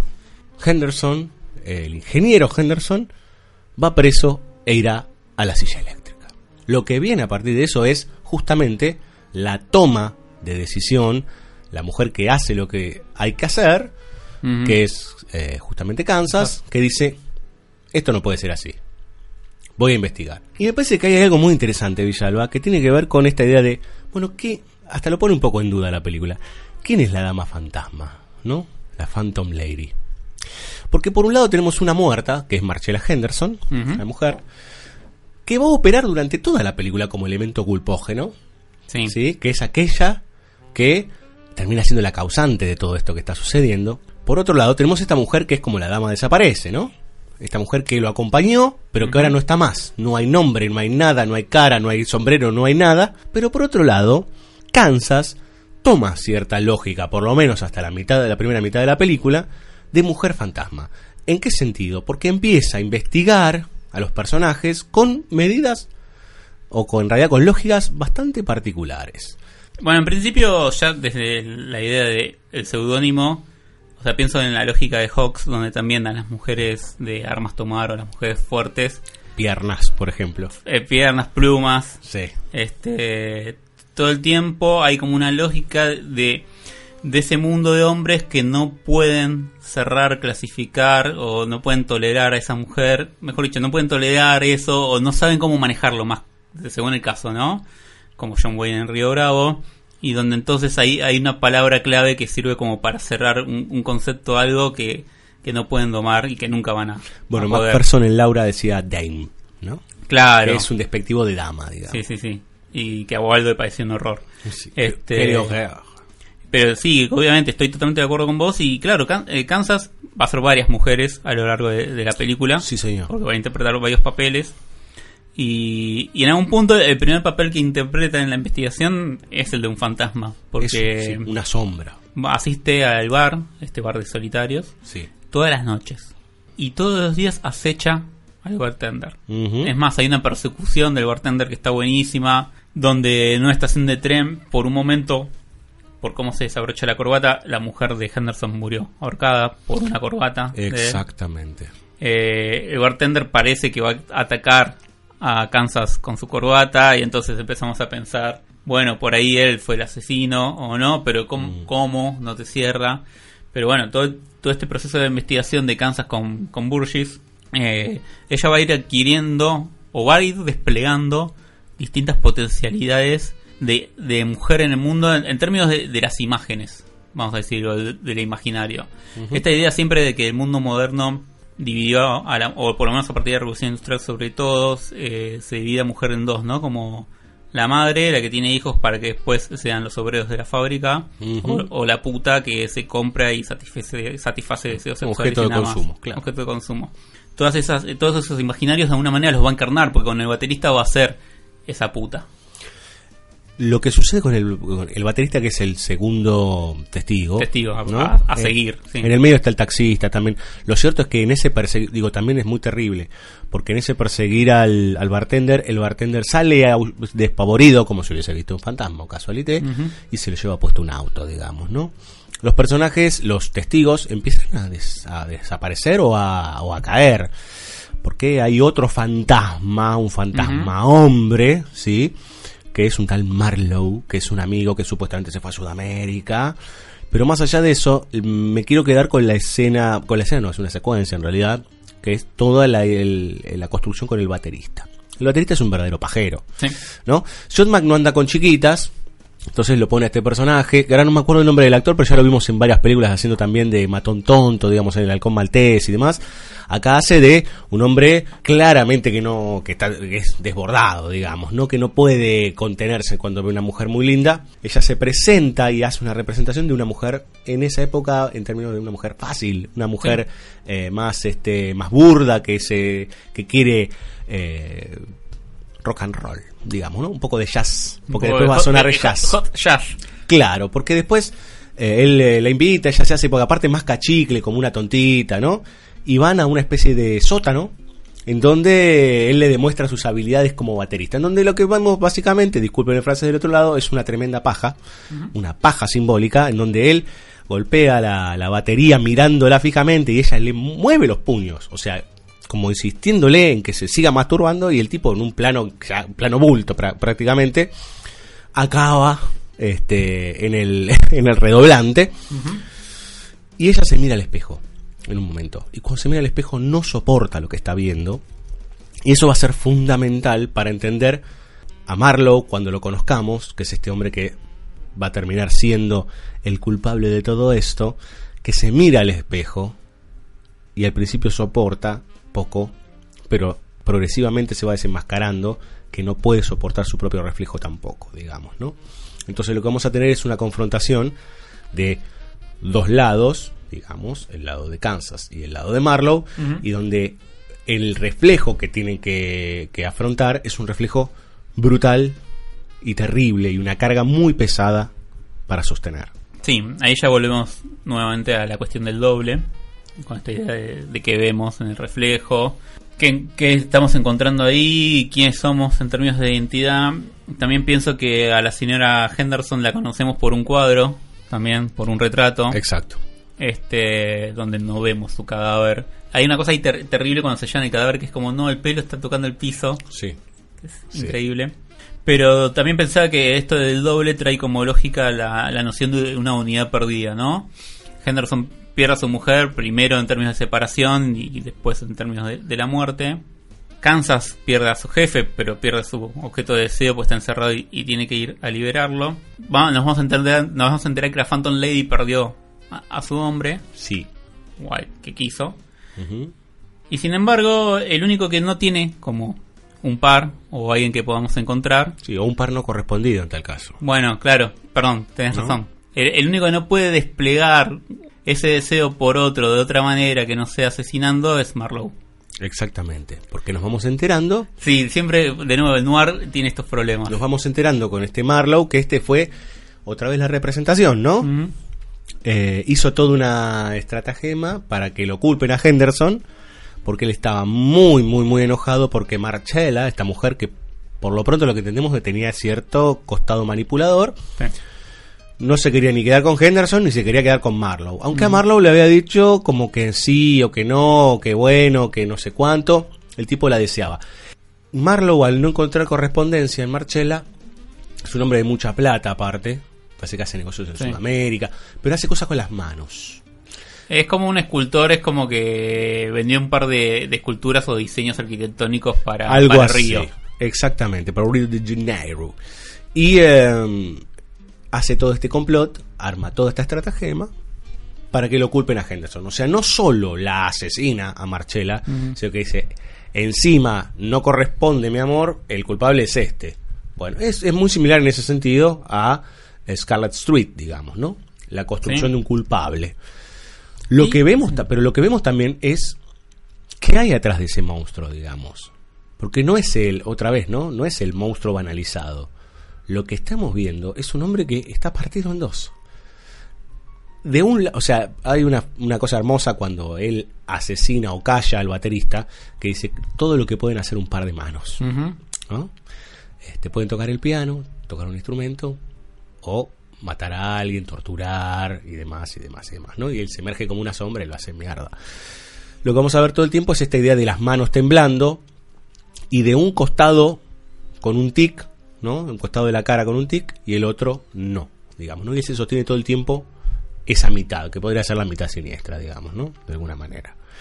Eh, y lo vamos acompañando y creo que sabemos que es él poco pasada la mitad de la película. Sí. Y lo más terrible es que él la va acompañando a ella en la investigación. ¿no? Entonces otra vez está como esta idea de, bueno, Jekyll y Hyde están ahí conviviendo en ese cuerpo, la están acompañando, pero a su vez todos tenemos claros como espectadores que en algún momento se va a sacar la corbata y la va a querer estrangular. ¿no? Entonces, me parece que también ahí juega otra vez la película con la idea del morbo. ¿no? Estamos ahí como... Pero ella está al lado, digamos, ¿no? Entonces, eh, la paja del baterista, Sí, claro. de alguna manera. Hicimos una mujer hermosísima, Kansas, ¿no? Ella Reigns. Vamos a escuchar I Remember April. Vamos a escuchar una versión del amigo Sinatra. Un capo. Lo ¿Eh? mucho. La original es de Jean Paul, pero bueno, son versiones De, de. John Paul. eh, De Jean Paul Belmondo. sí. Ah, no, pensé John Paul, viste, este como el, el rapero que canta. Sí, sí, son amigos Hace 10 míos. años cantaba igual, porque ahora no sé dónde está. Es con Debe estar gordo en las Bahamas. con Yacimel. Eh, les decía, I Remember April, Frank Sinatra, y viene la última película de la noche.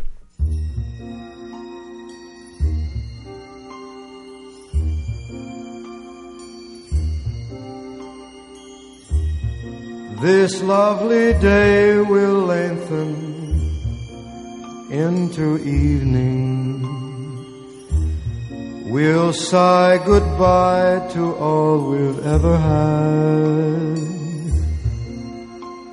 Alone where we have walked together.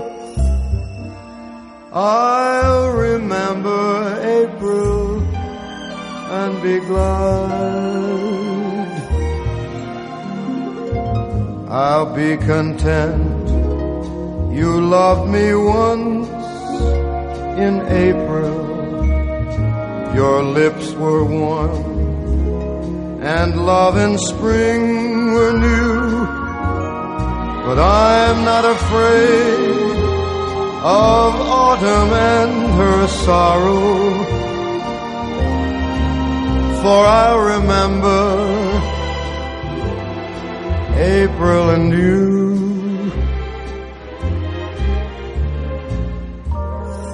The fire will dwindle into glowing ashes. For flames and love live such a little while. I won't forget but I won't be lonely. I'll remember April and I'll smile.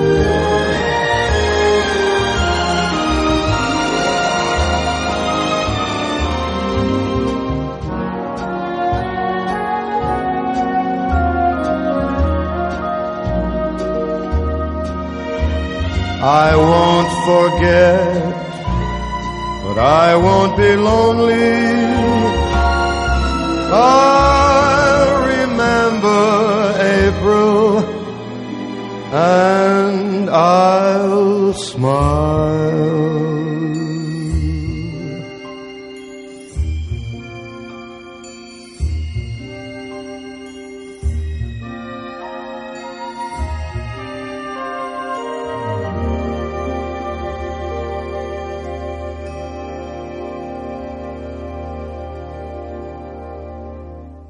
BSO, temporada 8, espacio cedido por la Dirección Nacional Electoral. Vote lista negra. Anakin Skywalker presidente.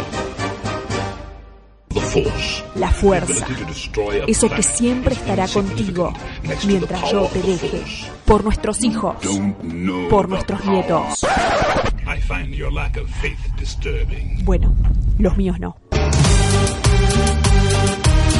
Vote lista negra. Anakin Skywalker presidente.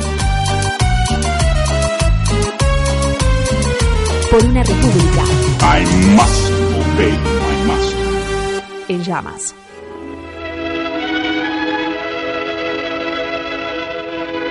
Este chico y esta chica nunca fueron presentados debidamente en el mundo que vivimos para contar su historia.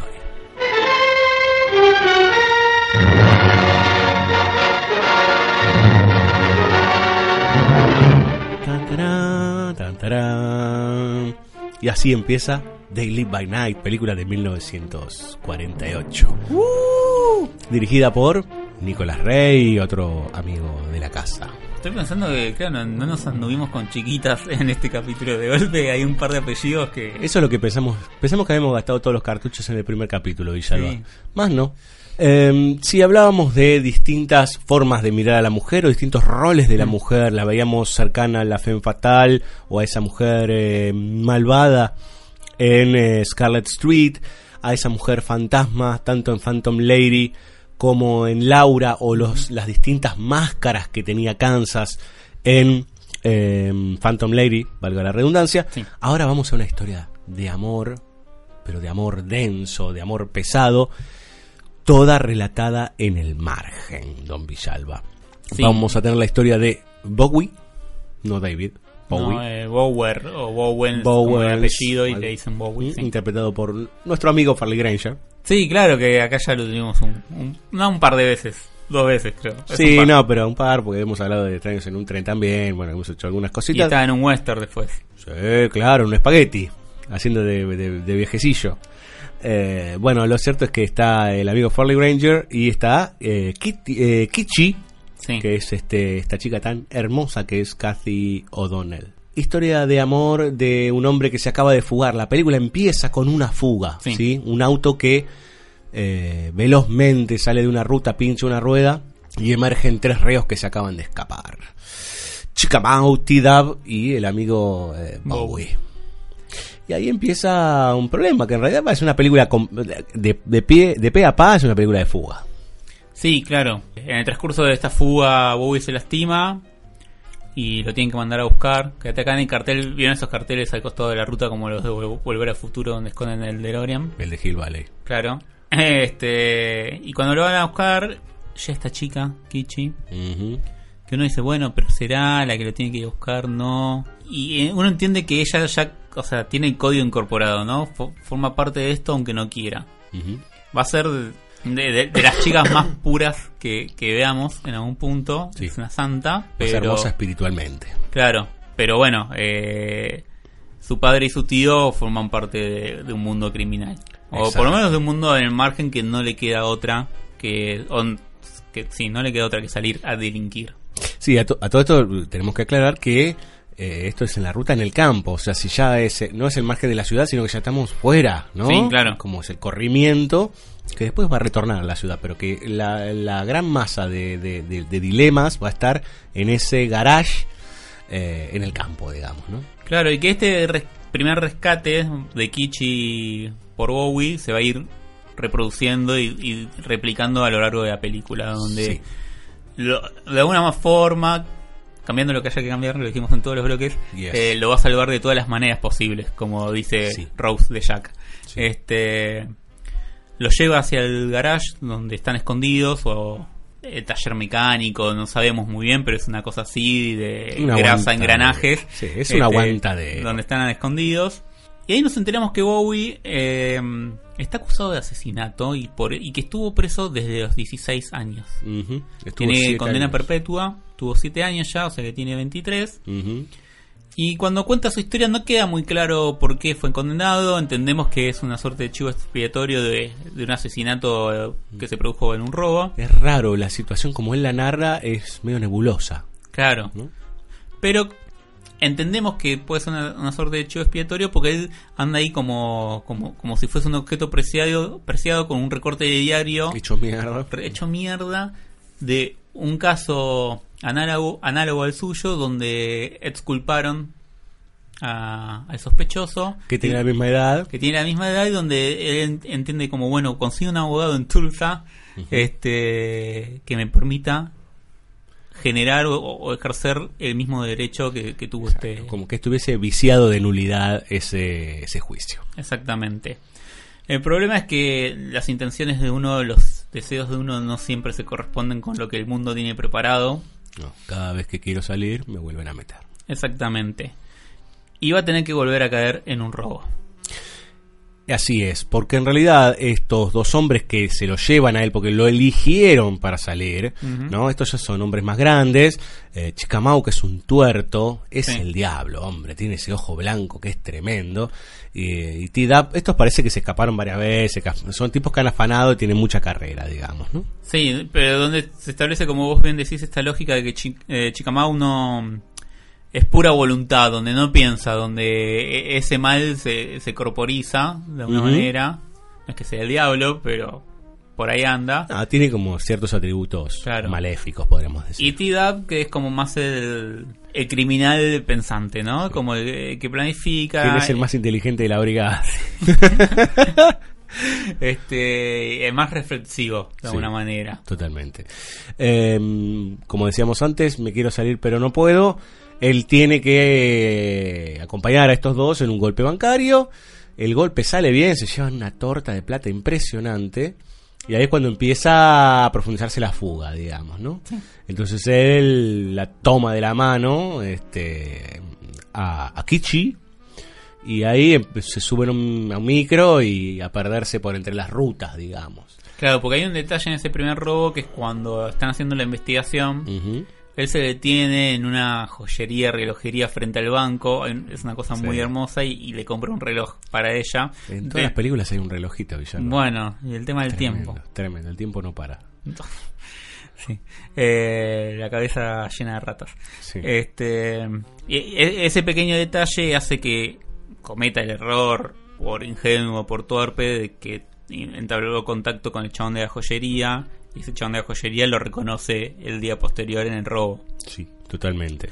Lo cual ya empieza a generar también, además de, de la escapatoria, una fricción entre Chiquemawa, Chiquemau, Sí. siempre un nombre más difícil me puedes poner. Este, Chica pum. y Bowie porque claro los diarios es como el robo del pibe eh, del pibe Bowie no el robo del nene Bowie the Kid. Bowie the Kid Jugando con Billy the Kid, obviamente. ¿no? Donde es como como el robo tuyo si lo, lo organizamos nosotros. Y ahí hay una pata interesante que que teníamos eh, en todas las películas de noir pero que acá está más que nunca pegada a la noción de los medios de comunicación. Porque si bien en Laura teníamos el- la lógica del periodista o Sí. del diario con, con Waldo, eh, no estaba esta más hay un planito no de la gente alrededor de la casa de Shelby no mucho más pero no estaba esta cosa constante de, del asedio de los medios y del relato Sí, sí, sí, sí. El relato M, Generado- el relato K, el relato, el relato. generado por el periodismo Sí.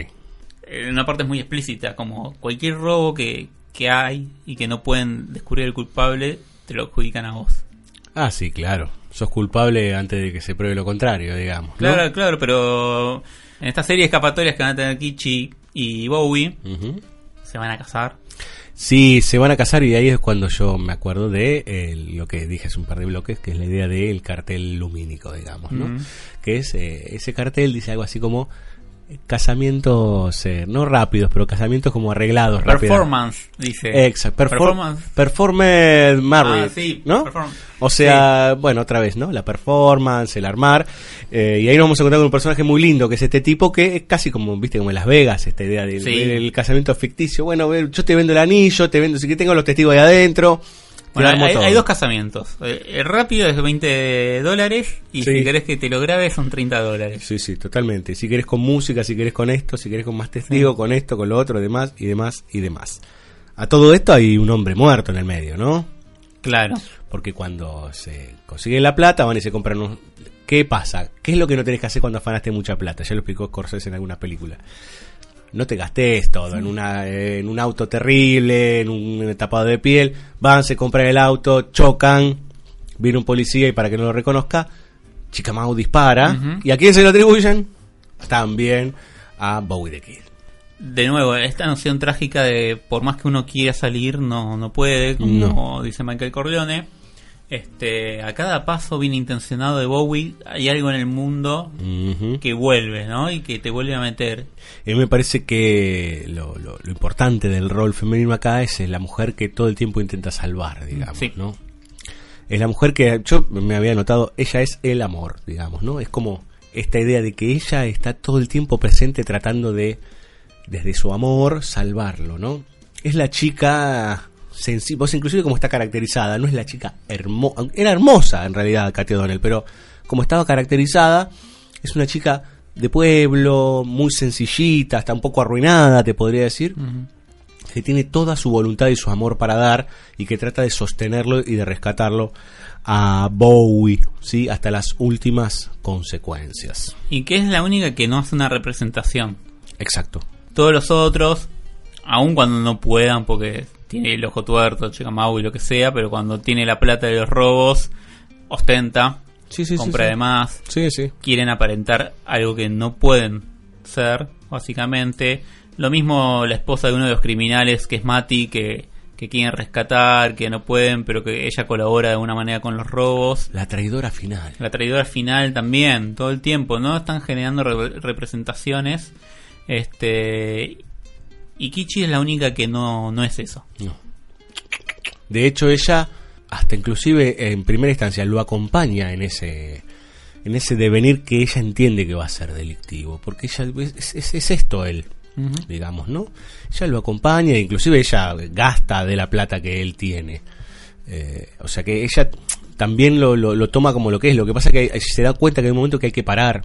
Sí. Porque vuelve Chica Mao y le dice, bueno, yo me la gasté toda, ¿no? Bueno, yo no, le dice, bueno, o venís con nosotros o, sos- O venís. o venís, porque o sos boleta o te boconeamos o lo que sea. Casi que un producto nuestro, ¿no? Entonces otra vez está la idea esta de la creación, etcétera, etcétera. Claro, y con respecto a eso de la representación y los medios de comunicación, ahí es cuando entendemos mucho más el recurso inicial de, de las frases sobre impresas como si fuese un tráiler de esto que leí- leíste al principio Ujú. del bloque de, bueno, esta chi- este chico y esta chica nunca fueron introducidos apropiadamente en el mundo que vivimos. Exacto. Tiene multiplicidad de sentidos. Primero, en el sentido de que claramente los noticieros, cuando cuenten esa historia, no la van a contar como nosotros la estamos viviendo, o sea, adecuadamente. No. Pero al mismo tiempo, eh, la noción de, de ser introducido adecuadamente en la sociedad, por decirlo de una manera. Esta noción que venimos trabajando sobre, bueno, el sistema, qué recursos o qué posibilidades está el sistema de una vez que te equivocaste volver. Totalmente. Y en Daily by Night se llama así. Viven de noche, digamos, ¿no? Escondidos en la sombra, intentando evadir eh, todo aquello que trata de echar luz, entre comillas, a las estructuras sistemáticas. No puede terminar bien esta pareja, claramente, aunque todos quisiéramos, porque son dos Sí. hermosos, que Farley Granger y, eh, y O'Donnell terminen juntos. La traición judaica Sí, claro. ¿m? de eh, el personaje que mencionaba Fabio, que es Mati, que es la mujer de este tipo que nunca se pudo fugar y que tiene culpa igual, ¿no? Porque se, se nota claramente la culpa. Hay algo terrible en la última escena entre, entre los dos, entre Bowie y Mati, que es que eh, ella se da cuenta, porque él escribe como una carta de amor a, a Kichi para dejarle, porque está dormida, entonces me voy a fugar, que ella puede utilizar la plata que tenemos y, y cuando yo consiga algo, la vendré a buscar.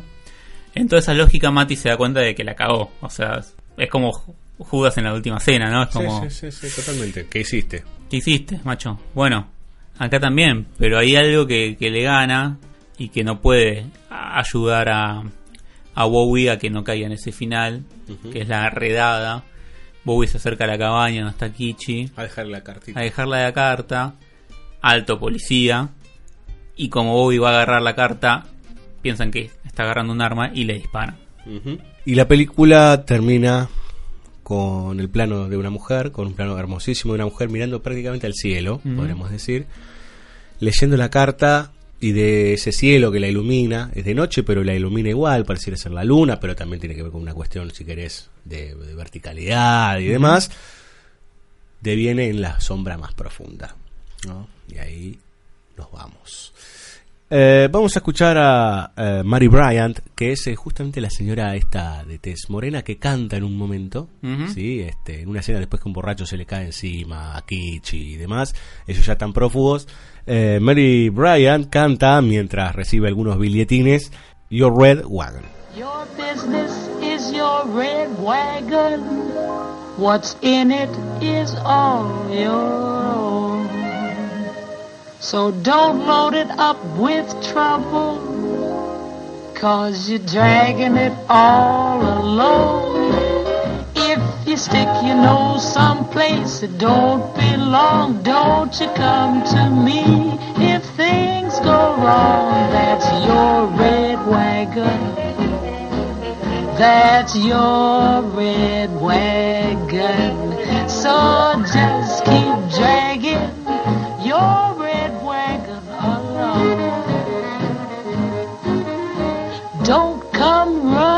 to me. You can't use me for your spare time.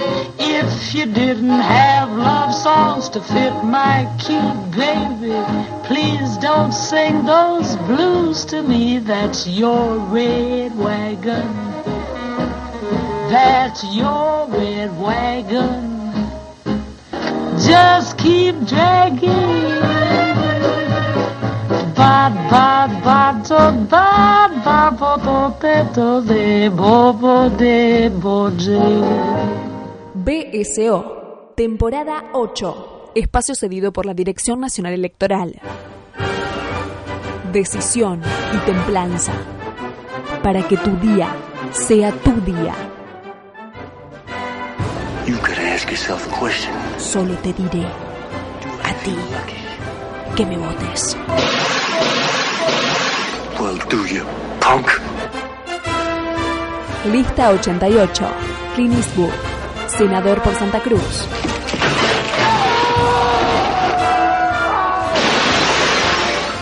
Por una nación de armas tomar.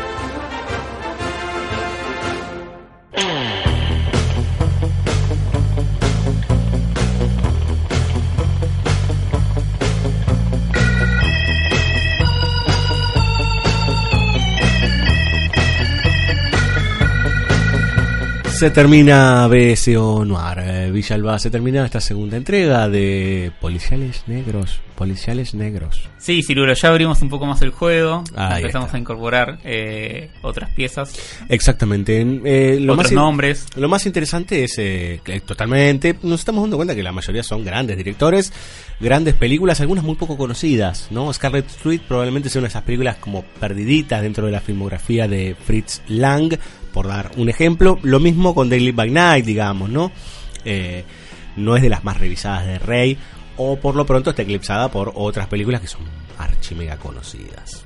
Seguramente nos vamos a volver a encontrar con estos directores porque todos tienen por lo menos una película más. Sí, por lo menos. Dentro de este género. Sí. Este, y si bien hoy lo evitamos o estuvimos bordeándolo, en algún momento nos vamos a enfrentar a, a la Femme Fatal. Sí, señor. Tratamos en este capítulo de corrernos exactamente, o de, de pensar en realidad eh, esas variables que también nos saquen de- del estereotipo, como bien decís vos, ¿no? Como de, de esta cosa que solo eran femme fatales Claro. en, eh, en el cine negro. Bueno, la mujer tenía muchos roles y algunos importantísimos. Gracias a todos los que están del otro lado, eh, siempre haciéndonos el aguante. La verdad que estamos, este, estamos en un momento así como Rocketman, Villalba, estamos creciendo. A mí me gusta jugarla de callado. Eh, Cirulo. Sí, bueno, si usted dice eso, yo también. Entonces me callo. Eh, qué programa de mierda. eh, no nos escucha nadie. Váyanse todos a No, cagar. no, igual yo siempre recuerdo, Eh. no tiene nada que ver, pero como ya es tarde, vamos a confesarle a nuestros oyentes que ya es tarde en la noche. Es tarde. es Eh, tarde. me acuerdo siempre de una escena de nadar solo, donde el protagonista, Ignacio Roger, está jugando al metegol con Santiago Pedrero y le dice, a mí me gusta jugarlo de callado. Mm. ¿Qué de callado? Sos un pelotudo, vos", le dice Pedrero. Hermosa- Algo que tiene Cine Acuña que tiene un par de diálogos que son geniales. Este, no, bueno, sí, por suerte encontramos felicidad en que, en que nos escuchen. Después Dios sabrá qué, qué les pasa con lo que escuchan, pero sí estamos contentos. ¿Y qué escuchan? Si nos ponen como si fuese música de fondo, lo que sea, qué sé yo. Sí, agradecemos a la apuntadora acá que, que Ah, cada tanto nos Tuvimos eh, apuntadora oficial a Luciana Eiras acá, que después está al borde de dormirse, pobrecita. Estamos en una sesión eh, nocturna de banda sonora original. Más allá que salimos los jueves a las 22 horas, pero nosotros grabamos antes, ¿no? Somos unos podcasters, ¿no? Eh, Exactamente. Podcasters. Desde el año pasado eh, estamos Los- implementando esta cosa que parece ser una sensación como el hula hula en otras épocas. Eh, gracias Villalba, como siempre. Gracias a todo el equipo de banda sonora original. Qué lindo que estuviste ahí haciendo eh, de, de- de líder de barco en el spin-off de juego de, de- juego de, de tronos. Hacía mucho tiempo que no estaba en ese papel y bueno, me cuesta, pero te agradezco la confianza eh, y espero poder estar al pie del cañón siempre que lo necesites. Eh, gracias a la gente de Asala Llena, gracias a la gente de Monte Hermoso, gracias a Dani Jorquera, nuestra locutora Ujú. deluxe eh, marplatense, a la gente de Bahía Blanca por la música. ¿Qué que- te cuenta? Monte Hermoso, Ma- Mar del Plata, Bahía Blanca. Federalismo, papu. Ah, Eh, y hablando de federalismo y de banda que ha viajado por como como, co- como banda viajera, ¿no? Eh, por todo el país y gente que viajaba para verla. Esto es un castigo porque yo hace dos programas eh, me la pasé hablando de los redondos. Hace unos, unos cuantos programas que... Ah, bueno, está bien. sí. Los redondos. Eh, una canción que ya está sonando, pero que dice las piernas más bonitas, ¿no? Las piernas, no, no, no me acuerdo la No, melodía. que las piernas más bonitas, Bonitas. las más lindas piernas Es, es la vocecita. Que vi. Wow. Es- eh, estamos hablando de Carlos Alberto, el indio Solari. Ah, no. Eh, no, y sí, sí. Tarea fina, Patricio Rey sus redonditos de ricota con intentando ilustrar de alguna manera esta idea de las mujeres y de los amores y desamores que tiene el muchacho este, el indio. quemando la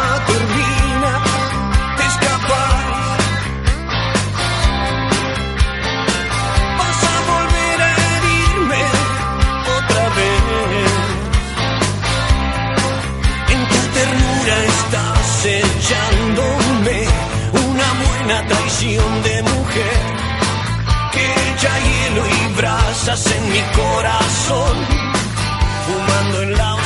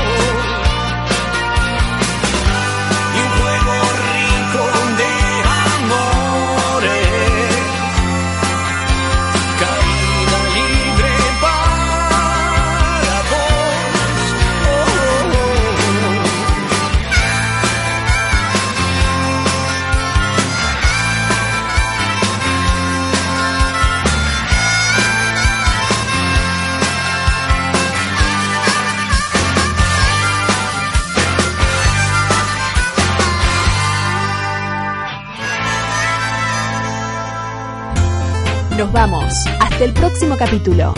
No prometemos nada especial ni nada sustancial. Con suerte, otro rato de pocas certezas. Seguinos en www.bsoradio.com.ar y también en Facebook, Twitter, Evox, Spotify y Mixcloud. BSO, temporada 8.